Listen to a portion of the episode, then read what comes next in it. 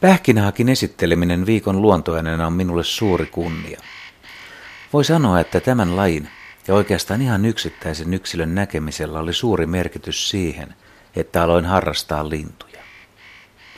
Näin pähkinähakin ensimmäisen kerran 12-vuotiaana mökillämme Nurmijärven palojoella.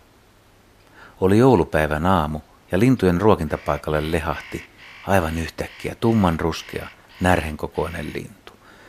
Sillä oli valkoisia pilkkuja mahassa ja ruskea päälaki ja pitkä tumma nokka. Selailin kuumeesti lintukirjaa ja toivoin, ettei lintu vain katoaisi paikalta. Piinaavan epätietoisuuden jälkeen lintu paljastui pähkinähakiksi. Muistaakseni isä auttoi. Se oli mahtava havainto ja kirjoitin linnusta artikkelin Nurmijärven Sanomiin. Se julkaistiin otsikolla Harvinainen lintuvieras Palojo. Suomessa pesi kaksi pähkinähakkimuotoa, ja tämä nuoruuden hakkini oli niin sanottua perinteistä kantaa, eli lounainen pesimalaji. Sitä tavataan Ahvenanmaalla, Saaristomerellä ja Hankoniemeltä Lohjanharjulle asti.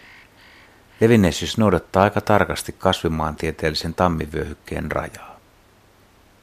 Tämän hakin ravintoa ovat pääosin pähkinet, ja sen takia sillä on paksu ja vankka nokka.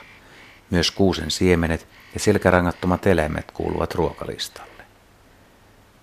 Nämä hakit ovat suoralta osin paikkalintuja, mutta nuoret liikehtivät kuitenkin jonkun verran.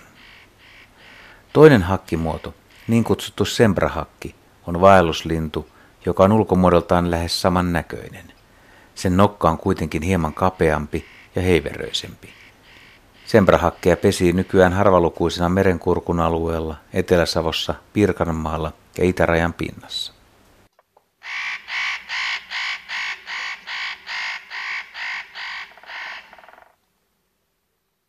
Pähkinähakkien seuraaminen tuo edelleen nuo nuoruuden hetket takaisin.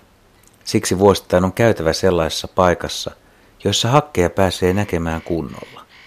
Lohjalla tähän on erityisen hyvä metsikkö, varsinkin talvella, kun niitä ruokitaan.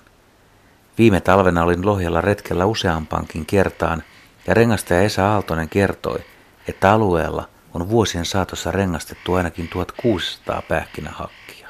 Ja se on paljon. Hyvillä hakkialueilla järjestys on selvä.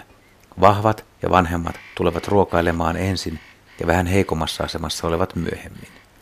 Jos samalla ruokintalaudella on vieretysten kaksi lintua, ne ovat joko pariskunta tai niillä on melko varmasti jonkinlainen sukulaisuussuhde.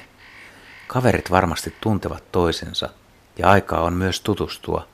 Ikää voi parhailla hakeilla olla parikymmentäkin vuotta. Luunainen pähkinähakki on hamstraaja. Lintu saattaa hyvällä apajalla ahtaa kurkkupussinsa 30 maapähkinän puolikasta. Sitten hakki lennähtää hatarin siiviniskoin piilolleen ja kätkee saaliin. Vähän ajan päästä se tulee hakemaan lisää ruokintapaikan antimia. Pähkinöitäkin mahtuu kupuun viitisen toista. Väitetään, että talvivarastoja tekevillä lajeilla on hyvä muisti. Joidenkin eläinten arvellaan muistavan myös sen, mitä ravintoa ne ovat kyseiseen piiloon haudanneet. Ruotsalaisten tutkimusten mukaan pähkinähakit löytävät hyvin pähkinäpiilonsa.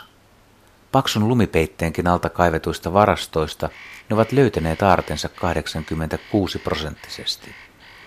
Venäläisten tutkimusten mukaan hakit piilottavat ravinnon riveittäin pieniin rykelmiin, jolloin niiden löytäminen on helpompaa.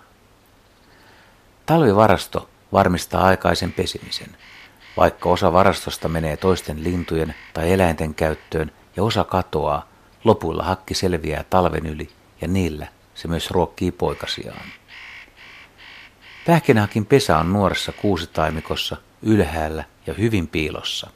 Linnut aloittavat pesimisen maalis-huhtikuussa ja poikaset lähtevät liikkeelle jo toukokuun alussa. Nyt niitä voisi nähdä, hakin poikasia, jos vain on oikeassa paikassa retkellä.